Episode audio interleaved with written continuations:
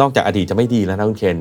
อนาคตก็ไม่ดีนะ อุ้ยแต่อาจารย์สอนให้เราฟอร์ไซต์ไม่ใช่เหรอผมสอนให้คิดเชิงอนาคต ผมไม่ได้สอนให้อยู่กับอนาคตอ่าเฮ้ยอันนี้คมนะฮะต่างกันนะ ของผมที่สอนเนี่ยผมคิดแล้วคิดให้จบจบแล้วมาคุยกันว่าเราจะทำอะไรกับปัจจุบัน ไม่ใช่หมกมุ่นอยู่กับอนาคตตลอดเวลา คิดว่าถึงอนาคตแต่อยู่กับปัจจุบัน นักกลยุทธ์เราคิดเสร็จปุ๊บเรามาคุยว่าเราจะทำอันนี้แล้วเราก็ปล่อยวางเลย อ๋อในเมื่อเราได้ทำสิ่งที่อ๋อถูกต้องแล้วมันก็คือจบไงฮะการคิดเชิงอนาคตเนี่ยข้อดีคือเราไม่ใช่คิดเพื่อจะทำในอนาคต เราคิดเพื่อจะมาทำในปัจจุบัน This is the Standard Podcast. The secret sauce. Strategy Clinic กับดรทนายชรินสาร What's your secret? เข้าสู่ช่วงสิ้นปีแล้วนะครับ อยากถามว่าทุกท่านสุขภาพกาย สุขภาพใจเป็นยังไงบ้างครับ ผมคิดว่าหลายคนคงจะตอบว่าเหนื่อยใช่ไหมฮะบางคนบอกโอ้โหปีนี้มันหนักจริง ๆ นะ นึกว่าปีนี้จะดีขึ้น สิ่งที่เกิดขึ้นก็คือมันมีภัยคุกคามมากมาย แล้วก็การแข่งขันในโลกธุรกิจก็ยังเข้มข้นอยู่มาก ๆ มีเรื่องใหม่ ๆ ความท้าทายใหม่ ๆ เกิดขึ้นเรื่อง AI เรื่อง ESG ต่างๆ มากมาย สุดท้ายกลับมารีเฟล็กตัวคนทำงานอย่างพวกเราซึ่งสำคัญมาก ก็คือเรื่องของสุขภาพกาย สุขภาพใจเนี่ย วันนี้เลยอยากจะชวนคุยกันเรื่องนี้ครับ แต่ว่าเราจะจับหลักคิดแบบ strategy เข้ามา คือเอากลยุทธ์เนี่ยมาใส่ว่าจะทำยังไงให้เรามี well being ผมใช้คำว่า well being นะคือสุขภาวะที่ดีทั้งกายและใจเนี่ยเราจะใช้หลักกลยุทธ์เข้ามาทำให้มันเกิดขึ้น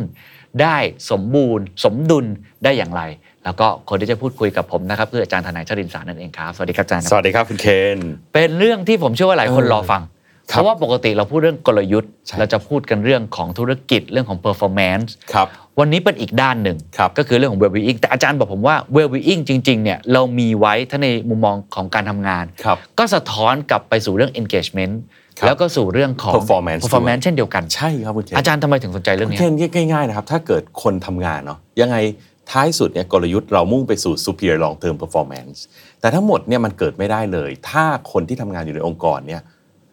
ไม่สามารถทำ performance ได้อืม performance ขององค์กรมันก็คือผลรวมของ performance ของคนในองค์กรนั่นเองอืมใช่ไหมฮะอันนี้คนในองค์กรเนี่ยถ้าสุขภาพเนี่ยเขาไม่ดีครับสุขภาพใจสุขภาวะเนี่ยที่คุณเคนใช้คำเมื่อกี้ หรือผมอาจจะขออนุญาตวันนี้นะเพื่อความรวดเร็วทับศัพท์ว่า well being เนี่ยถ้าเขาไม่มี well being คำถามคือเขาจะ perform ได้ไหมอืมแล้วเขาจะ engage กับองค์กรได้หรือไม่อืมนะครับนึกถึงตัวเราก็ได้ครับ ถ้าช่วงไหนเราป่วย ช่วงไหนเรากลุ้ม ถามว่าผลงานเราเป็นไงคุณเคนก็ไม่ดีอะมันไม่ดีอะครับเหมือนคนที่บอกว่าอย่าทะเลาะกันมาที่บ้านนะมาถึงที่ทำงานนี่ทำงานไม่ได้อะอ่าจริงเกี่ยวจริงไหมฮะหรือคนป่วยเนี่ยคุณเคนดู sick leave เยอะๆคนไหน sick leave เยอะๆนั่นแหละ performance มันเกี่ยวข้องจริงก็ตรงไปตรงมาๆมันก็ตรงไปตรงมา เพราะว่า superior long term performance จะเกิดขึ้นได้เนี่ยหนึ่งคือเราต้องมี strategy ครับแต่เมื่อมี strategy แล้วถ้าไม่มีคนที่มี well being อืมไปทำงานตรงนั้นมันก็ไปไม่ได้อืมผมว่าถ้าเปรียบเทียบง่ายสุดก็เหมือนนักฟุตบอลอืมเก่งแค่ไหนนะแต่ ถ้าบาดเจ็บ ฉลาดแค่ไหนเออมีแผนการเล่นดีแค่ไหน แต่ถ้าบาดเจ็บหรือใจของวันนั้นเขาไม่อยู่กับเนื้อกับตัวอ๋อเพราะฉะนั้นใช่ไหมในมุมของคนเราแบบใช่อินดิวิ u a l สำคัญใช่อยู่แล้ว อันนี้ผมว่าทุกคนเห็นภาพถูกต้องแต่พออาจารย์พูดในแง่ขององค์กรครับแสดงว่าตัวองค์กรเองก็ต้องมี policy หรือใช่มีแล้วนโยบายที่ทำให้เราสามารถสร้าง well-being ให้ดีกับคนทำงานของเราทุกคน เพราะเมื่อรวมกันแล้ว มันจะกลายเป็น well-being ขององค์กรถูกต้องแล้วก็ performance ของเมื่อเรางค์กรู้ว่าเราต้องทำอะไร แต่ถ้าเราไม่สามารถทำสิ่งนั้นได้ มันครับก็ไม่เกิดประโยชน์อะไรโอ้นี้องค์กรงานใช่ไหมหนักเหมือนกันนะไม่ใช่ว่าทำเรื่อง performance อย่างเดียวแล้ว ต้องดูแลพนักงานให้ดีถูกต้อง เพราะว่าเวลาเราพูดถึงธุรกิจนะคุณเคนครับหลายผู้ท่านผู้ฟังอาจจะเริ่มเบื่อผมแล้วนะเราคุยกันเรื่องเสมอว่าปลายทางมันคือกำไรครับกำไรมาจากไหนกำไรก็มาจากรายได้ รายได้มาจากลูกค้า แต่ถ้าเราเจาะลึกไปกว่านั้นอีกนะครับว่าถามว่าลูกค้าทำไมเอาเงินมาให้เรา เพราะว่ามันมีสินค้าและบริการที่ดี เขาถึงเอาเงินมาให้เราครับนะเหมือนเนี้ยคุณเคนมีคนดูมากมายที่ THE STANDARD ถามว่าเพราะอะไร เพราะทีมงานมี production ที่ดีอืมเราขาดใครคนใดคนหนึ่งในห้องนี้ไม่ได้จริงไหมครับครับและถ้าเกิดคนใดคนหนึ่งในห้องเนี้ยperform ได้ไม่ดี มันก็สะท้อนออกมาที่ Product หรือ Service และถ้า Product และ Service ของเราไม่สามารถสู้กับคู่แข่งได้ เงินมันก็ไม่มาครับเงินไม่มาท้ายสุดกำไรมันก็ไม่มาอยู่ดีโอ้เพราะฉะนั้นเพราะฉะนั้นนี่ถ้าเราไล่ปลายทางจริงๆอะครับหลายท่านที่เป็นกูรูด้าน management ถึงบอกว่ามันไปจบเรื่องที่พนักงานอืมแล้วบอกลูกค้าสำคัญก็จริง แต่ถ้าไม่มีพนักงานทำสินค้าและบริการให้ดีลูกค้าก็ไม่มาอยู่ดี เพราะฉะนั้นจุดเริ่มต้นกระดุมเม็ดแรก มันก็เลยย้อนไปอยู่ตรงนี้ แน่นอนเราต้องมี strategy นะรู้ว่าต้องทำอะไรครับแต่ strategy มันทำตัวเองไม่ได้ มันต้องทำผ่านคนครับและต้องการทุกๆคนที่มี ความสามารถที่แตกต่างกันในหลากหลายฟังก์ชัน แล้วมาร่วมมือกันทำนั่นเอง โดยมี engagement กับ performance ที่ดีอืมซึ่งอืมอันนี้ผมอยากทราบในมุมมองอาจารย์ที่ทำกลยุทธ์มานานเนี่ยครับผมคิดว่าในอดีตอะไอ้ well being ของอืมองค์กรมันไม่ได้ถูกพูดถึงมากขนาดนี้นะผมเห็นเทรนด์หลังๆเนี่ยจริงครับอาจจะเป็นเรียกว่า factor สำคัญของคนรุ่นใหม่ ๆ เวลาครับเลือกเขาจะไปทำงานด้วยซ้ำ อะอย่างหนึ่งผมเห็นเรื่อง purpose อันนี้อ่าเห็นชัดมากขึ้นอ่าฮะซึ่งก็เป็นธีมใหญ่ที่อาจารย์ครัย์บพูดในงาน summit ของเราด้วยครับแต่ว่าอีกธีมหนึ่งเนี่ยคือเรื่องใช่ของ work life balance ที่ใช่ดียิ่งขึ้น กลายเป็นว่านี่เป็นอีก factor หนึ่งสำคัญที่องค์กรต้องมาให้ความสำคัญมาก จริงเลยครับคุณเคนแต่ผมไม่แปลกใจนะฮะเพราะถ้าเราดูพัฒนาการของโลกเราเนี่ครัยบยุคแรกที่เราทำธุรกิจนี้มันคือยุคปฏิวัติอุตสาหกรรมเนาะ ยุคปฏิวัติอุตสาหกรรมคือเรามีเครื่องจักรเรามีคนเราเอาไปไว้ในโรงงาน วันนั้นเราคุยกันเรื่อง efficiency อ๋อเรามองคนเป็น resource เพราะฉะนั้นถ้ากลับไปดู mindset นะครับของนักธุรกิจยุคนั้นก็คือทำยังไงที่ใส่เงินน้อยที่สุด และได้ output มากที่สุดอ่าใช่ใช่ใช่เพราะฉะนั้นคือการบิดคนเนี่ยให้ใช้งานให้เต็มที่นะฮะทำยังไงให้เราใช้ประสิทธิภาพของคนน่ะจนมากที่สุดครับมองคนเป็นเครื่องจักรอืมแต่วันนี้มันไม่ใช่ละ แล้วมองอย่างนั้นไม่ได้แล้วด้วย ผมว่ามองแบบนั้นไม่ได้ละโอ้โหผมว่านี่เป็นมุมมองที่ดีอืมมากๆเลย แล้วก็ครับมันเหมือนมองคนไม่ใช่เครื่องจักรอะใช่มองคนเป็นมนุษย์คนหนึ่งทีนี้ครับอาจารย์มี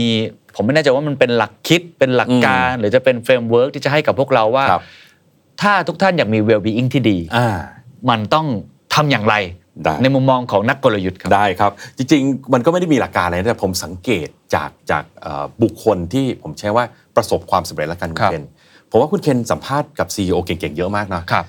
คุณเคนเห็น well being ในตัวเขาบ้างไหมครับ มากๆครับ สุขภาพกายสุดๆครับเขาสุขภาพใจใช่คุณเคนเห็นใช่ไหมใช่แล้วคุณเคนคิดว่าถ้า CEO เหล่านั้นเนี่ยสุขภาพกายเขาก็แย่สุขภาพใจเขาก็แย่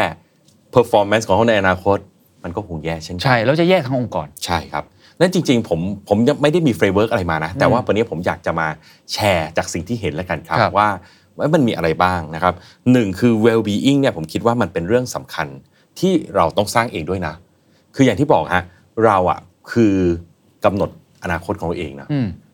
เราใครจะทำอะไรไม่รู้แหละ แต่เราเนี่ยมีส่วนในการกำหนดอนาคต เพราะสิ่งที่เราทำเนี่ยมันจะเป็นตัวบอกว่าอนาคตเราจะเป็นยังไง เพราะฉะนั้นผมว่าเรื่องที่หนึ่งคืออยากจะบอกทุกท่านว่า well being เนี่ยเป็นเรื่องที่ท่านต้องรับผิดชอบ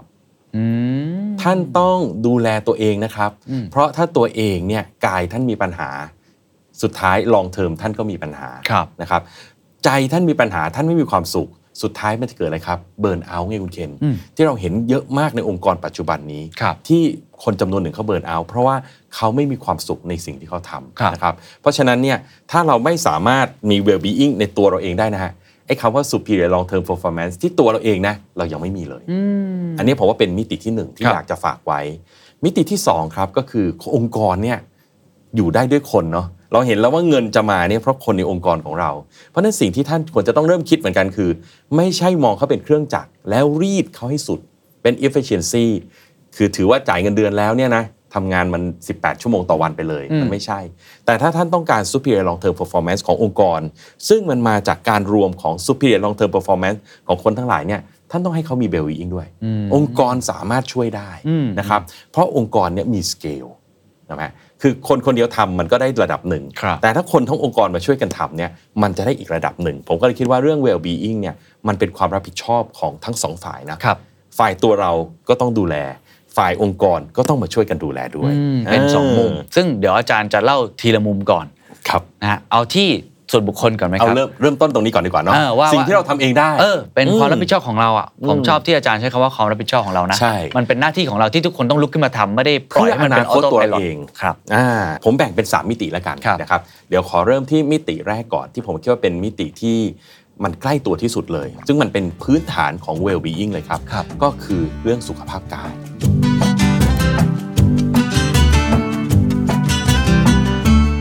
เพราะว่าถ้ากายเนี่ยไม่ได้นะมันจะส่งผลไปถึงจิตใจด้วย คุณเคนเคยรู้สึกบ้างไหมว่า เวลาที่กายไม่ดีเนี่ยมันส่งผลอะไรกับใจ โอ้แน่นอนครับ ผมคิดว่าจิตใจที่แข็งแกร่งจะอยู่ในร่างกายที่แข็งแรงเท่านั้นใช่นี่เป็นคำพูดที่ผมเชื่อมากอ่าเพราะว่าผมทำกับตัวเองอืมคือตอนก่อนโควิดเนี่ยผมก็ไม่ได้รักษาสุขภาพกายมากครับก็คือใช้ชีวิตแบบคนทั่วๆไปครับอืมทำงานหนัก นอนน้อยอืมแล้วก็ไม่ค่อยเลือกกินอืมแล้วก็กินแอลกอฮอล์ด้วย เยอะอะไรอย่างเงี้ยครับแต่พอหลังโควิดก็เปลี่ยน ซึ่งอ่าทำให้ประสิทธิภาพในการทำงานเพิ่มขึ้นการครัตัดบสินใจดีขึ้นอ่าหรือว่าวิธีคิดที่จะสร้าง creativity อ่ามันเหมือนมันมันดีขึ้นมานะพลังมันมาอ่าซึ่งผมคิดว่ามันเกิดจากวินัยในการใช่รักครัษาบสุขภาพกายเพราะฉะนั้นผมผมเชื่ออย่างที่อาจารย์บอกมาเพว่าราะฉะนั้นกายมีพื้นผลฐานสำคัมันญต้องเริ่มต้นที่กายใช่ก่อนใช่ใช่อ่าเห็นตรงกันเลยครับ กายครับมันก็มีอยู่สามเรื่องเท่านั้นเองนะครับซึ่งโดยทั่วไปคนส่วนใหญ่เนี่ยจะเข้าใจกลับทางผมจะว่ากลับทางครับเพราะคนส่วนใหญ่พอคุยเรื่องสุขภาพกายเนาะเรื่องแรกเลยครับ ไปยิมเอากำลังก่ออนอกกำลังไปวิ่งไปยิมไปเล่นบาสเกตบอลครับไปตีเทนนิสอ่าอ่านะจะไปทางนี้ก่อนละนะครับ จากนั้นสักพักก็เริ่มคุยเรื่องการกินเนาะครับอ่าว่าเราจะกินยังไงกินให้ได้สุขภาพโปรตีนเราพอไหมอาหารเสริมเราได้ไหมนะฮะเรื่องที่ 3 ค่อยไปเรื่องคุยเรื่องการนอน นอนนะนะครับบอกว่าคนส่วนใหญ่เนี่ยแตะเรื่องนอนน้อยมากอืมแต่ศาสตร์ด้านสุขภาพเขาบอกว่าท้ายสุดเนี่ยจริง ๆ มันกลับทางกันครับ ผมถึงขอใช้คำว่ากลับทาง เพราะว่าปัจจัยสำคัญที่สุดเลยเพื่อสุขภาพกายคือเรื่องของการนอน ต้องให้ความสำคัญที่สุดต้องให้ความสำคัญครับ เพราะว่าการนอนคือการ recover ของร่างกายอืมอืมเราใช้ร่างกายเนี่ยมันเหมือนรถยนต์นะคุณเคนมันก็มีการสึกหรอ มันต้องมีการซ่อมแซม ร่างกายเรานี่มันมหัศจรรย์อย่างหนึงคือมันซ่อมแซมตัวเองได้อืมเห็นไหมเราเป็นแผล ร่างกายซ่อมแซมตัวเองได้ อาจารย์มีเคล็ดลับไหมครับ ว่านอนยังไง นอนแบบไหนให้มีคุณภาพได้จำนวนได้กี่ชั่วโมงอะไรอาจารย์มีเขามีหลักการของเขาไหมีครับมีครับ หลักการเอาโดยทั่วไปแล้วกันนะแล้วเป็นสิ่งที่ผมใช้เองด้วยเนี่ยแล้วก็อยากสนับสนุนทุกท่านนะก็คือให้ได้วันละ 8 ชั่วโมงอืมและนอนไม่เกิน4ี่ทุ่มโอ้โหอันนี้แหละจะยากนิดนึงต้องใช่ไหมฮะทำไมสี่ทุ่มนะฮะมันมีเหตุผลคุณเคนฮะโกรทฮอร์โมนมันออกสี่ทุ่มครึ่งเออเออใช่ใช่หลายคนพูดบอกกันถูก อันนี้อันนี้คือวิทยาศาสตร์แท้ๆเลยนะฮะฮะ โกรทฮอร์โมนเนี่ยมันทำให้ร่างกายฟื้นฟูเนี่ยผมเห็นด้วยว่าอย่างน้อยอืม พยายามสร้างให้เกิดรูทีน ครับเราไปดูตัวที่ 2 กันดีกว่า well being เนี่ยลำพังกายอย่างเดียวมันไม่พอ ครับ มันคือเรื่องของใจด้วย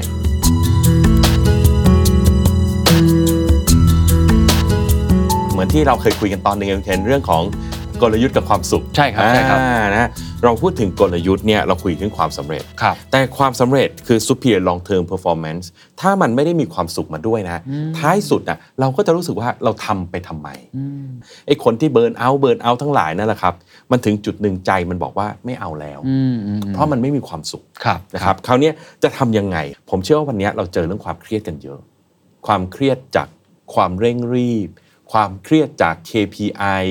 ความเครียดจากการเปลี่ยนแปลงอันรวดเร็วครับนะความเครียดจากรถติดใช่ใช่คือมันความเครียดมันเยอะมาแล้วกก็ปัญหาทั้งภายนอกภายในเนาะจริงควบคุมได้กับควบคุมไม่ได้ แข่งขันสูง ถ้าเป็นคนรุ่นใหม่ๆที่อืมผมเห็นนะคืออมเขามีอย่างหนึ่งที่เขาเครียดหนึ่งคือเขาอยากสำเร็จเร็ว อืมอยากดีทายเร็ว อยากเกษียณเร็วอ่าซึ่งก็ไม่ใช่เรื่องเรื่องแปลกอะไรอืมแต่ว่ามันมาอันที่สองที่ผมเห็นเยอะหน่อยเออยุคผมก็มีเหมือนกันแต่อาจจะไม่รุนแรงเท่านี้ ซึ่งก็ต้องครับเห็นใจฮะครับคือมันมีการเปรียบเทียบเยอะ จริงเพราะมันมีโซเชียลมีเดียถูกต้องยุคผมเนี่ยผมทำอะไรเนี่ยสมมุติว่าอ่าจะ 30 แล้วผมยังไม่สำเร็จอะไรสักอย่างเลย แต่ไม่ค่อยมีคนเทียบไม่ไม่มีมีใคใครรรู้รู้ใช่รู้กันแค่กลุ่มเพื่อนจริงแต่ตอนนี้เราเปิดอินสตาแกรมมาเราครับเห็นน่ะเราเห็นแล้วเปิด TikTok มาโอ้โหโอ้ทำไมคนนั้นมีบ้านแพงจังเลยทำไมคนนั้นได้ไปกินโอมากาเสะทุกวันได้ไปเออเที่ยวมัลดีฟส์เออผมว่ามันก็กลับมาทำให้เรา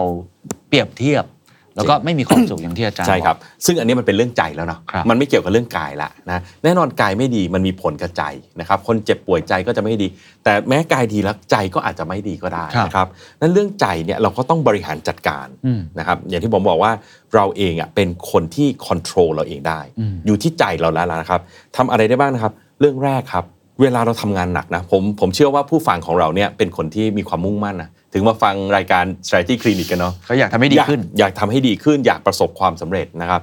ตอนที่เราพยายามเนี่ยมันเรียกว่าสิ่งที่เกิดคือ stress เราต้องใช้ความพยายามเยอะอืมทั้งความคิดทั้งกำลังกายนะครับ แต่ stress อย่างเดียวเนี่ยมันไม่ได้ฮะเพราะ stress เนี่ยที่ผมผมจบจบโยธามานะ อันนี้มันก็ไปสอดคล้องกับร่างวัสดุศาสตร์เลยนะคุณเคนอ่าอะไรก็ตามวัสดุใด ๆ ที่มันโดน stress มากๆเนี่ยมันจะเกิด fatigue โอ้ มันจะเกิดความลา มันเป็นธรรมชาตินะครับถ้าคุณเคนเนี่ยวางของตัวนี้หนักมากๆ วางไว้นานๆนะไอ้เกไอ้ตัวโต๊ะตัวนี้นะมันจะค่อยๆโง้มลงครับมันล้าอ๋อมันเป็นธรรมชาติของวัสดุ มนุษย์เราก็เช่นเดียวกันนะถ้าเราเจอสเตรสมากๆเนี่ยเราจะล้าครับสิ่งที่ต้องทำคือต้องสลับกัน relaxation อืมถ้าคุณเคนกดวางของหนักๆปล่อยมันไป กดหนักๆปล่อยมันไป มันจะอยู่ได้เหมือนเดิมอืมมันเป็นวัสดุที่อิลาสติกอืมเหมือนมนุษย์เราอะครับครับ มีสเตรสแล้วก็ถอยออกมา กด stress ใหม่ถอยออกมาเราจะไปได้ คือไม่ได้บอกว่าเราจะหลีกเลี่ยงมันออกไปเลยใช่ แต่ว่าเราอาจจะมีโหมดถอยที่ออกมาถอยออกมาบ้าง เหมือนเวลาเราเข้ายิมอะคุณเคนครับจะเห็นว่าเราเราออกกำลังอะเทรนเนอร์เราเขาจะไม่ให้เราดึงไว้ต่อเนื่องยาวๆเขาให้ดึงปั๊บหนึ่งแล้วเขาให้ปล่อยอืมปล่อยแล้วค่อยดึงอืมก็คือ stress สลับกับ relaxation ครับเพราะฉะนั้นหัวใจเรื่องหนึ่งอะครับที่จะช่วยเรื่องใจได้ ก็คือการไปพักผ่อนอ๋ออย่างอย่างของอาจารย์เองก็ทำงานอืมหนักมาตลอดครับ ตั้งแต่เริ่มต้นเป็นวิศวะเองเป็นคอนซัลท์เออมาจนถึงเออปัจจุบันเนี่ยครับอาจารย์มีบทเรียนอะไรที่แบบอาจารย์พักผ่อนยังไง หรือว่าครับมีช่วงไหนที่ คือผมผมว่า case case จริงเอออย่างหนึ่งนะฮะเออเออคืออย่างอาจารย์ตอนเนี้ยอืมเหมือนอาจารย์สำเร็จมาระดับหนึ่งแล้วถูกไหมฮะสามารถผ่อนได้มากหน่อย เพราะว่าครับมีประสบการณ์ครับอยู่มืออมม connection ได้แล้วอืมอืมอืมอืมแต่ผมคิดว่าถ้าเกิดคนอายุน้อยๆจนครัมาบถึงว่ามันอาจจะไม่ถึง 40 อย่างเงี้ยครับมันครับอยู่ในช่วงที่กำลังแบบ ไขว่คว้าไขว่คว้าอ่สร้างเนื้อสร้างตัวทุกมิติเลยไม่ว่าจะเป็นความมั่นคงของส่วนตัวชีวิตครับความสำเร็จในหน้าที่การงานเนี่ยตอนอืมอาจารย์อยู่ช่วงนั้นอาจารย์รีแลกซ์ยังไงวะตอนนั้นต้องยอมรับเหมือนกันว่าตอนนั้นอายุยังน้อยเนาะฮะก็จะรีแลกซ์น้อย แต่มาถึงจุดหนึ่งนะครับมันก็เริ่มเรียนรู้อะว่าพออย่างที่คุณเคนว่า พอเราเริ่มรู้เราเริ่มอยู่มือ นะครับอยู่มือคือมันมีฐานอะไรบางอย่างที่เรามั่นใจได้อะอืมคือถ้าเรายืนอยู่บนพื้นแล้วเรายังไม่มั่นใจพื้นเนี่ยเราก็ต้องขวนขวายเต็มที่นะเหมือนเหมือนคนว่ายน้ำอะแล้วกำลังจะจม ตอนนี้ต้องวิ่งให้ได้ก่อนนะครับต้องต้องตีทุกอย่างที่ได้ แต่พอเราพอเราเริ่มได้ปุ๊บเนี่ยเราเริ่มเกาะอะไรได้แล้วนะคราวนี้เราจะเริ่มรีแลกซ์ได้นิดนึงอ่าเพราะฉะนั้นเดี๋ยวเดี๋ยวเราจะไปคุยกันในข้อที่3ครับว่าตรงนั้คนรับจะมีอะไรมาช่วยได้ แต่ผมคิดว่าแต่การพักผ่อนเนี่ยแต่ละคนไม่เหมือนกันอืมถ้าผมสังเกตนะบางคนอย่างผมเนี่ยพักผ่อนของผมคือ การไปสถานที่ใหม่ ๆ ที่มันเงียบอ๋อปีนเขาอะ ๆปีนเขาล่าสุดคือมองโกเลียโอ้อันเนี้ยคือ relaxation ของผม แต่ครับผมก็รู้ว่ามีหลายคนที่ต่างกันนะครับอ่าบางคนเขาก็นอน ผมมีเพื่อนบางคนที่ต้องดูหนังทุกสัปดาห์อ่าเยอะครับเยอะเข้าโรงหนังใช่ใช่เขาบอกอันนี้คือ relaxation ของเขาครับเพราะเขาบอกว่า 2 ชั่วโมงนั้นเนี่ยเขาตัดขาดโลกภายนอกอืมปิดมือถือไม่ได้ใช้โซเชียลใด ๆ อยู่กับจอภาพอืมอืมนะครับผมว่าอันเนี้ยต้องแสวงหาคือแต่ละคนต้องไปหาเอาเองว่าอะไรคือ relaxation อืมอืมอืมบางคนอาจจะเป็นคาราโอเกะก็ได้นะอ๋อจริงครับอะบางคนอาจจะเป็นการนวดก็ได้อ๋อจริง แล้วอาจารย์ก่อนจะบางเจคนอจะเป็นการวิ่งไอ้เรื่องความสงบนี่ใช้เวลานานไหมครับก็ค่อยๆ หาไปเรื่อยๆครับแต่ว่าตอนวัยรุ่นก็ไม่ได้ก็ไม่ได้อย่างนี้ แต่ว่าผมอะเป็นคนอย่างหนึ่งผมชอบ explore อ๋อเพื่อนชวนอะไรผมก็ไปอ่าอะเพื่อนชวนวิ่งผมก็ไป เพื่อนชวนปีนเขาผมก็ไป คือมันไปลองฮะแล้วบางอย่างก็แล้วเราอาจจะก็ไม่จะชพอบบมันไม่ชอบแล้วเราก็เลิกซะฮะอ่าบางอย่างเราชอบเราก็ทำซ้อ๋อำนะครับ ผมชอบแนะนำรุ่นหลังๆก็บอกว่า หาความสุขให้เจอครับ และทำให้มันเกิดขึ้นบ่อยจริงเออผมว่าเป็นหลักคิดง่ายๆนะๆใช่แต่คราวนี้ก็มีหลายคนมาบอกผมอีกว่ามันรีแลกซ์ไม่ได้อาจารย์ เพราะในหัวมันเยอะไปหมด อืมอืมอืมไม่แน่ใจคุณเคนเคยมีความรู้สึกนี้บ้างไหมว่า ในหัวมันเยอะไปหมดมันวิ่งไปหมดเลยมีเรื่องนั้นเรื่องนี้อะไรเงี้ยตอนนี้ดีขึ้นดีขึ้นแต่ก่อนเนี่ย เต็มเลยช่วงเอาเล่าให้กับเออคุณผู้ชมฟังช่วงตั้งแซนด์ดัดใหม่เออเออๆสามสี่ปีแรกครับโอ้ไม่มีทางเลยคมัรันบทุกอย่างเลยใช่ไหมผมไม่มีเสาร์อาทิตย์ทุกอะเรื่องมันวิ่งมาที่เนี่ยคือเหมือนจะมีเสาร์อาทิตย์แต่ว่าก็จะอืมคิด เพราะว่ามันอยู่ในช่วงเริ่มต้นครับแต่ตอนนี้ดีขึ้นแล้วเพราะมันดีขึ้นเริ่มเริ่มอยู่อ่ามันเริ่มเข้าที่ใช่ครัคราวนี้ถ้าเรามองย้อนไปที่คนที่เขายังไม่ถึงจุดนี้ครับก็ยังไม่ถึงจุดของคุณเคนที่เป็นอย่างนี้นะครับทำยังไงมันมีเครื่องมือตัวหนึ่งนะครับชื่อว่า My Sweep มอันนี้เป็นเครื่องมือง่ายๆเลยนะคุณเคน ถ้าใครรู้สึกว่าตัวเองเครียดในใจอะรู้สึกว่า ถ้าภาษาอังกฤษก็ใช้คำว่า overwhelm เนอะมันรู้สึกว่าตลอดเวลามันมีอะไรอท่วมยู่ในท้นหัวเต็มไปหมด เรื่องนั้นเรื่องนี้เรื่องนั้นเรื่องนี้มันอยู่ในหัวเต็มไปหมดจนมันมันงงมันตื้อและไม่มีความสุขนะครับ ลองใช้วิธีเทคนิคนี้ชื่อว่า My Sweep My My Sweep My Sweep ทำง่ายมากเลยคุณเคนอ่าแล้วแต่คนชอบนะ ผมยังเป็นรุ่นกระดาษคุณเคนฮะอาจจะดิจิตอลหาอะไรเปล่าๆที่สามารถเขียนได้อะครัครับบแล้วเยอะๆนะฮะมาแล้วหาที่เงียบๆแล้วก็เขียนอะไรก็ตามที่อยู่ในหัวอืมเช่น อย่าลืมซ่อมรถอืมก็เขียนไปอะอย่าลืมซื้อกระดาษทิชชู่อะอย่าลืมจองตั๋วเครื่องบินพรุ่งนี้เตรียมออกรายการกับคุณเคนมีหัวข้อหรือยังอืมคืออะไรก็ได้ครับ คือปล่อยให้สิ่งที่อยู่ในหัวเนี่ยมันพูดออกมาอืมพูดออกมาแล้วเขียนมันลงไปเป็นบุลเลต์พอยต์ไปเรื่อยๆนะเขียนไปเรื่อยๆ ปล่อยมันไปเรื่อยๆ เดี๋ยวจะสังเกตอย่างหนึงครับ ตอนแรกมันจะออกมาเร็วอืมสักพักมันจะออกช้า แล้วสักพักหนึ่งมันจะเริ่มไม่ค่อยมีอะไรออกอืมบางทีผมก็แนะนำหลายคนว่า ถ้ารู้สึกวันไหนมันโอเวอร์เวมมากๆเนี่ยก่อนนอนนะครับโดยมากเราจะมีเวลานิดนึงนะก่อนนอน เพราะมันถึงเวลาง่วงแล้วอะแต่มันยังไม่หลับอะอืมใช้เวลาตรงนี้ครับ ไม่เกิน 5 นาทีเขียนทุกอย่างที่มีออกมาครับเหมือนกวาดทุกอย่างออกจากหัว แล้วเราจะพบว่าเรามีความสุขขึ้นก็ถึงเรียกว่า My Sweep อ่าเขาเรียก My Sweep คือกวาดของที่มันโลกๆอยู่ในหัวเนี่ยออกมาให้หมดผมผมว่าดีเห็นเออด้วยเลยครับ คือบังเอิญว่าผมก็ทำแบบนี้เป็นประอืมจำเหมือนกัน ผผมจะมีรูทีนอย่างหนึ่งที่แชร์อืมอืมอืมไลฟ์สไตล์ส่วนตัวนะผมก็ชอบดีฮะเดินตอนเช้าอืมหรือว่าวันวันหนึ่งอะผมต้องเดินให้น้อยอย่างน้อยหมื่นเก้าเนี่ยมันเป็นโอ้เป็นสิ่งที่ผมตั้งใจไว้เนาะครับพอมันไม่ถึงเนี่ยเราก็จะหาเครียดเวลาเดินละนึกว่าเครียดว่าต้องเดิเดินนถึงผมก็เดินเนี่ยผมเดินในเดินในออฟฟิศผมเนี่ยอืมเดินไปเดินมาเดินเป็นคนจะเห็ครันบผมเดินไปเดินมาก็อืมเราเป็นความตั้งใจเราว่ารู้ว่าอืมเดินดีต่อสุขภาพกายครับอ่าแล้วก็คนพบว่าเดินแล้วก็สามารถทำ mind sweep ไปได้ด้วยอ่าผมก็จะถือมือถือครับ เหมือนคลายมันออกมาคลายคลายมันออกมาใช่บางทีเราคิดอะไรอยู่หลายอย่าง แล้วก็อืมผมเห็นด้วยกับอาจารย์ว่าที่มันช่วยมากที่สุดนะนอกเหนืออมจากทำให้ได้ระบายแล้วนะครับ คือมันทำให้เห็นได้ว่าอ๋อมีอีกหลายอย่างที่เราต้องทำมันเหมือน break it down มาใช่ซึ่งเนี้ยผมว่าดีแล้วมันใช่ทำให้หลังจากนั้นผมสามารถไปแจกแจงให้ทีมงานต่อใช่ได้ใช่ว่าใช่ต้ใช่องทำมันมีต่อะไร เพราะถ้าอยู่ในหัวมันแจกไม่ได้นะใช่แล้วเราไม่ได้ communication อะเราใช่คือ communicate กับเขาไม่ดีอะแต่อันนี้มันใช่ครับช่วยทำให้เรา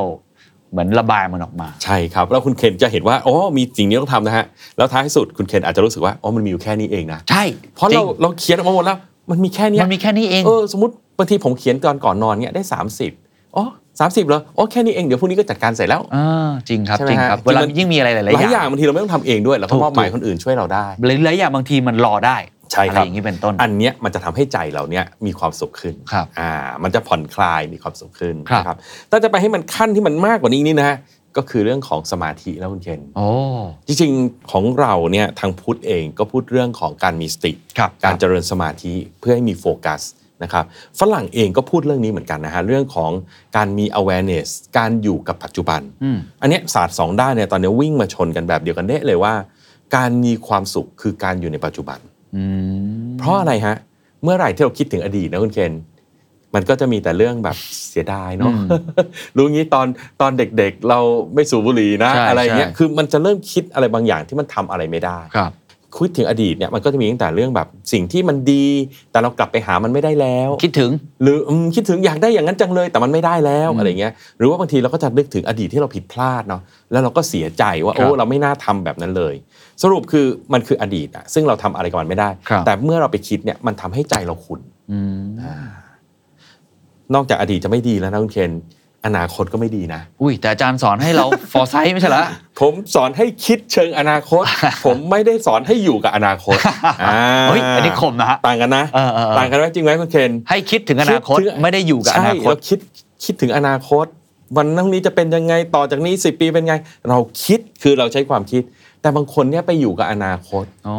อ๋อหวังว่าวันนั้นจะเป็นอย่างนี้วันนี้จะเป็นอย่างนั้นเดี๋ยวเราจะรวยแล้ว เดี๋ยวเราจะเป็นนู่น เดี๋ยวเราจะเป็นนี่นะครับไปคิดถึงอนาคต บางคนเนี่ยคิดถึงอนาคต แล้วมันทำให้เกิดความกังวลด้วยนะครับ คือเอามาหมกมุ่นในปัจจุบันอืมนะครับของผมที่สอนเนี่ยผมคิดแล้วคิดให้จบจบแล้วมาคุยกันว่าเราจะทำอะไรกับปัจจุบันอ่าไม่ใช่หมกมุ่นอยู่กับอนาคตตลอดเวลา คิดว่าถึงอนาคตแต่อยู่กับปัจจุบันอยู่กับปัจจุบัน เพราะอนาคตเนี่ยโดยเฉพาะช่วงนี้คุณเคนก็อยู่ในเห็นข่าวสารทั้งหลายเนาะครับสัญญาณไม่ค่อยดีเยอะเอนะอมีสัญญาณที่ทำให้หลายคนกังวลเยอะใช่ภาพทั้งระดับโลกในประเทศไทยเองก็ตามครับก็เลยยิ่ง ถ้าเกิดอยู่อนาคตนี่กังวลไปกันใหญ่เลยนะใช่ครับบางคนเนี่ยติดอยู่กับอนาคตนานเกินไป คืออยู่กับอนาคตตลอดเวลาครับคิดนู่นคิดนี่แล้วก็เป็นทุกข์อืมนะฮะนักกลยุทธ์เราคิดเสร็จปุ๊บเรามาคุยว่าเราจะทำอันนี้แล้วเราก็ปล่อยวางเลยอ๋อในเมื่อเราได้ทำสิ่งที่อ๋อถูกต้องแล้วมันก็คือจบเนี่ยฮะแต่ต้องกลับมาทำในปัจจุบันด้วยใช่ อย่างที่ผมอาจจะเคยพูดในบางตอนแล้วคุณเขียนว่าการคิดเชิงอนาคตเนี่ยข้อดีคือเราไม่ใช่คิดเพื่อจะทำในอนาคต เราคิดเพื่อจะมาทำในปัจจุบัน เออ ถูกอันนี้คมนะฮะเพราะว่าทั้งหมดที่เรามีในโลกนี้มันคือปัจจุบันเท่านั้นเองครับคุณเขียนวินาทีนี้กำลังจะผ่านไปอืมอืมอืม5นาทีข้างหน้ายังมาไม่ถึงทำอะไรไม่ได้เลยอืมเราคิดเชิงอนาคตเพื่อเปลี่ยนปัจจุบันของเราเปลี่ยนการกระทำเปลี่ยนการกระทำในปัจจุบันใช่ไม่เช่นนั้นแล้วการกระทำของเราใช่แล้วมันจะไม่ได้ lead ไปสู่อนาคตที่เราอยากจะเป็นใช่คุณเคนอ๋อเพราะฉะนั้นการอยู่กับปัจจุบันก็เป็นอีกวิธีหนึ่งครับคุณเคนที่จะช่วยให้เรามีความมีสุขภาพใจที่ดีครับ ไม่กังวลกับอดีต ไม่กังวลกับอนาคต จนเกินไปนะครับอ่างั้นก็มีตั้งแต่พักผ่อนบ้าง relaxation อ่านะครับใช่อยู่กับ Mind sweep mind sweep อ่านะฮะแล้วก็อยู่กับปัจจุบันอยู่กับปัจจุบันนะคครัรับบคราวนี้ถ้าจะทำให้ใจเราสุขขึ้นมาอีกนิดนึงนะคุณเคนให้รางวัลตัวเองบ้างอ๋อออ่าอันเนี้ยคือสิ่งที่เราสามารถทำให้ใจเราฟูได้ครับครับนะครับ เพราะ relaxation คือเราทำอะไรแล้วเรารู้สึก relax อืมแต่บางทีเราก็ต้องการความสุขเนาะครับบางคนก็ชอบโอมากาเสะอ่า ก็ให้รางวัลตัวเองบ้างก็เป็นครั้งคราวก็มีอะไรที่เราสามารถที่จะเติมเต็มความสุขตัวเองได้ อันเนี้ยกลายไปแล้วนะคุณฮะเคนนะใช่กลายไปแล้วนะยังเหลืออีกเรื่องหนึ่งคุณเคนมีอีกเรื่องฮะเรื่องนี้สำคัญมากๆเลยถ้าฮะไม่มีเรื่องเนี้ย well being ไม่สมบูรณ์ คือเรื่องสุขภาพเงิน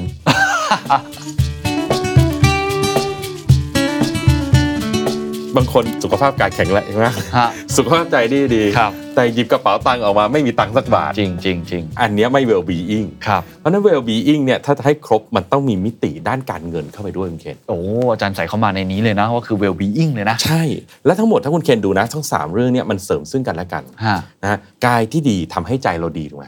แล้วกายที่ดีก็ทำให้เราหาเงินได้จริงไหมเอ่ย อืมอืม แล้วถ้าเรามีเงินที่ดีเราก็เอาไปซื้อความสุขได้ใช่ไหมอืมทำให้ใจเราดี ครับ ถ้าเงินเราดี เราก็เอาเงินเนี่ยไปเสริมสุขภาพกายก็ได้จริงไหมใช่ครับใช่ ทั้งหมดจริงๆมันเรื่องเดียวกันอ๋อมันขาดซึ่งกันและกันไม่ได้ครับแล้วอาจารย์มองเรื่องของเงินยังไงฮะเรียกว่า financial well being แล้วกัน ใช่ อันนี้ผมขออนุญาตขอให้เครดิตแล้วกันนะฮะกับอ่าถ้าถ้าท่านฟังอยู่ผมขออนุญาตเลยนะ พี่เคียง ดรสมจินสอนไพศาลอืมอันเนี้ยท่านสอนผมมาเอง ท่านคุยเรื่องเนี้ยบอกว่า เรื่องเงินเนี่ยเราต้องเป็นสามเรื่อง เรื่องที่หนึ่งครับ คือเราต้องหาเงินเป็น อันนี้จริงไหมครับ จริงครับ ถ้าไม่มีเงินเกิดอะไรขึ้นครับ ก็ไม่มีทามังอยู่ทำอะไรไม่ได้ได้เลเลยยมันไม่มีความสุขละครับกายก็แย่ไม่มีอาหารจะกินไม่มีอุปกรณ์ออกกำลังโอ้โหมันไม่ได้ละ ความสุขทางใจจะไปซื้ออะไรเป็นพิเศษ คิดถึงอนาคตก็กังวลอืมถ้าเงินในวันนี้เหมือนที่เขาบอกคนหาเช้ากินข้ามเนาะอืมพวกนี้เขาต้องเครียดอะว่าวันนี้มีเงิน แต่พรุ่งนี้อาจจะไม่มีเงินก็เพได้ราะว่านะไม่รู้จะหาเงินมาจากไหนจากไหนถูกต้องครับเพราะฉะนั้นข้อแรกเนี่ยเราต้องหาเงินเป็นครับนะครับ ตรงเนี้ยในระดับบุคคลก็คือต้องไปดูว่าเรามีแหล่งรายได้ที่มั่นคงบ้างหรือยังอืม นะครับนะถ้าเราเป็นพนักงานบริษัท บริษัทที่เราอยู่มั่นคงไหมอืมหน้าที่การงานของเรามั่นคงหรือไม่ หาเงินไม่พอโอเคเรื่องที่สองก็ต้องคุยเรื่องการใช้เงินเนาะฮะต้องใช้เงินเป็นแล้วอ่าเขาสอนยังไงครับ เพราะอะไรครับ ถ้าเราใช้มากกว่าที่เราหาได้เกิดอะไรขึ้นนะคุณเคนอ่าติดลบมันครับไปไม่ได้นะครับ เพราะฉะนั้นการใช้เงินเนี่ยก็ต้องใช้เงินเป็นอืมนะครับพยายามอย่าใช้ ให้มากกว่าที่หาได้อ๋อมิฉะนั้นมันจะตกอยู่ในสภาพหนี้ครับครับนะครับและนะครับคนที่เรียนทางด้านการเงินมาจะจะ confirm สิ่งที่ผมพูดเลยนะว่าดอกเบี้ยเนี่ยมันคือสิ่งที่ทรงพลังที่สุดเลยอืนะมอืมอืมโดยเฉพาะดอกเบี้ยทบต้นใช่ใช่ใช่เหมือนคนที่เขาผ่อนบ้านอะครับพอเขาไปนั่งดูจริงๆเขาจะตกใจเลยนะครับว่าไอ้ที่ผ่อนไปแต่ละเดือนเนี่ยไอ้ที่เป็นดอกเบี้ยนะเท่าไหเยร่อะกว่าแล้ว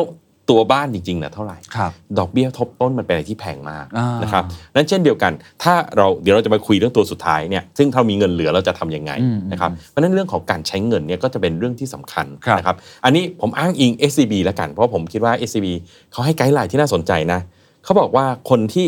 สุขภาพทางการเงินดีนะฮะควรจะใช้เงินเนี่ยนะครับในเรื่องที่จำเป็นนะฮะพวกค่าน้ำค่าไฟรถอะไรต่างๆที่มันเป็นเรื่องจำเป็นที่ต้องใช้เนี่ยห้าสิบเปอร์เซ็นต์อืม คือถ้ามีเงินเดือนสี่หมื่นก็ใช้สองหมื่นพอออืมเรื่องจำเป็นเนี่ยต้องจบให้ได้ใน 50%อืมจะผ่อนบ้านผ่อนรถอะไรอย่างนี้ด้วยอะไรอยู่แถวนั้นที่มันเป็นรายได้ประจำกับของจำเป็นของกินของใช้ทั้งหลายเนี่ยให้จบให้ได้ใน 50%ครับนะครับแล้วเก็บอีก 30%ไว้เอาส่วนที่มันเป็นของเอ็กซ์ตร้าละอ๋อซื้อความสุขบ้างครับอ่าไปเที่ยวต่างประเทศบ้างอะไรอย่างเงี้ยนะครับเพราะว่าถ้าเราไม่มีพวกนั้นเลยเนี่ยไอ้ความสุขในชีวิตมันก็จะหายไปเช่นเดียวกันตึงไปไปทานอาหารดีๆ บ้างเอ่อซื้อเสื้อผ้า พิเศษบ้างในบางโอกาสนะสัก 30%นะครับแล้วก็เก็บ 20%เนี่ยนะครับเอาไว้เรื่องสุดท้ายครับ คือเรื่องที่ 3 ของครับเรื่องเงิน คือคำว่าลงทุนเป็นอ๋ออ่าหาเงินเป็นพราะฉะใช้โดยเป็นสลรุปงเนี่ทุยนเป็นที่ดรสมจินสอนผมก็คือ หาเงินเป็นใช้เงินเป็นและลงทุนเป็นอืมอ่าลงทุนเพื่ออะไรครับคุณเคนเพื่ออนาคตนั่นเองอ๋อนะ ถ้าเราใช้วิธีหาเช้ากินข้ามเดือนต่อเดือน เดือนนี้มีรายได้มีรายจ่ายมันจบ เดือนหน้าก็ต้องไปลุ้นเอาใหม่ครับนะครับเหมือนกับถ้าเราไปดูธุรกิจนะคุณเคนตอนเนี้ย เราจะเห็นว่าธุรกิจจำนวนมากนะฮะพยายามขยับไปลงทุนอืมเพราะเขามีเงินเหลือเนี่ยเขาจะไปลงทุนอืมลงทุนในสิ่งที่เรียกว่า recurring income อืมอืมอ่าเหมือนกันจะได้ยินบ่อยเลยตอนเนี้ย CEO พูดกันเรื่องอย่างนี้เยอะมากเปลี่ยนบริษัทจากที่ผลิตสินค้าขายผลิตสินค้าขาย อยู่ตลอดเนี่ยให้กลายเป็น holding company อืม holding company บางส่วนเอาไปผลิตสินค้า บางส่วน go broad หา diversify ธุรกิจเพื่อลดความเสี่ยง บางส่วนเอาไปจ้าง venture capital เพื่อลงทุนอืมคอนเซปต์เดียวกันเลยครับ ในชีวิตเราเราก็สามารถทำแบบนั้นได้คุณเคนก็คือ 20%สุดท้ายนะครับที่ธนาคารไทยพาณิชย์แนะนำก็คือ เก็บตรงเนี้ยเอาไว้ลงทุน อันนี้นะครับจะเป็น well being จริง ๆ แล้วล่ะอ่าอันนี้คือแค่ส่วนบุเราจะคมีคลนะอันนี้คือส่วนบุคคลเท่านั้นอ่าจริงๆยังมีขององค์กรอีกต่อยอดเลยครับกับองค์กรที่กำลังต้องการทำเรื่องของ sustainability ครับงั้นผมขออนุญาตประชาสัมพันธ์สักหนึ่งหลักสูตรเชิญเลยครับแวกันนะณคนเชิญเลยครับ คือเรื่อง sustainability เราคุยกันมานานแล้วน้องเคนแล้วผมว่า มันเป็นเรื่องที่ต้องทำแล้วอะมันไม่ใช่แค่เป็นกระแสด้านการจัดการที่คุณต้องทำนะครับเอ่อ regulator ต่างๆ ตลาดหลักทรัพย์นะฮะอีกไม่นานเราจะมี carbon tax ทุกอย่างเนี่ยมันจะต้องเริ่มเข้ามานะครับผมก็เลยคิดว่าเราต้อง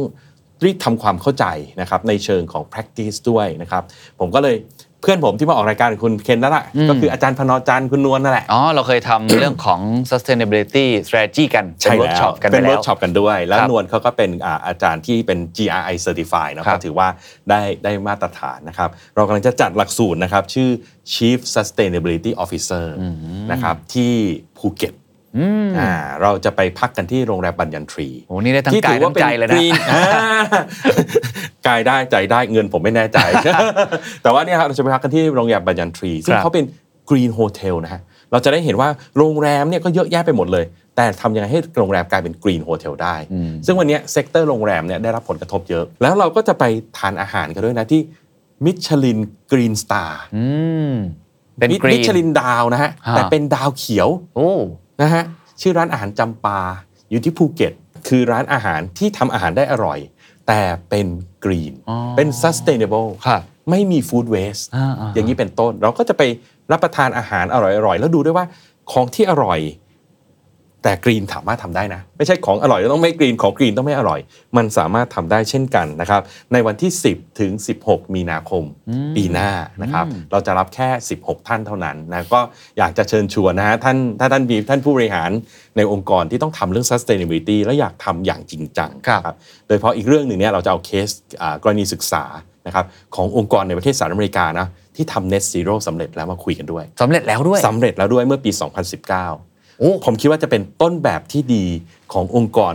จำนวนมากในประเทศไทยเลย เพราะว่าผมก็เห็นว่าตอนนี้ก็ประกาศ net zero กันทั้งนั้นครับแต่วันนี้มันต้องเขียนแผนแล้วเราก็อาจจะต้องไปเรียนรู้จากคนที่เขาทำสำเร็จนั่นเองนะครับ เพราะฉะนั้นอันนี้ก็เลยอยากจะขอ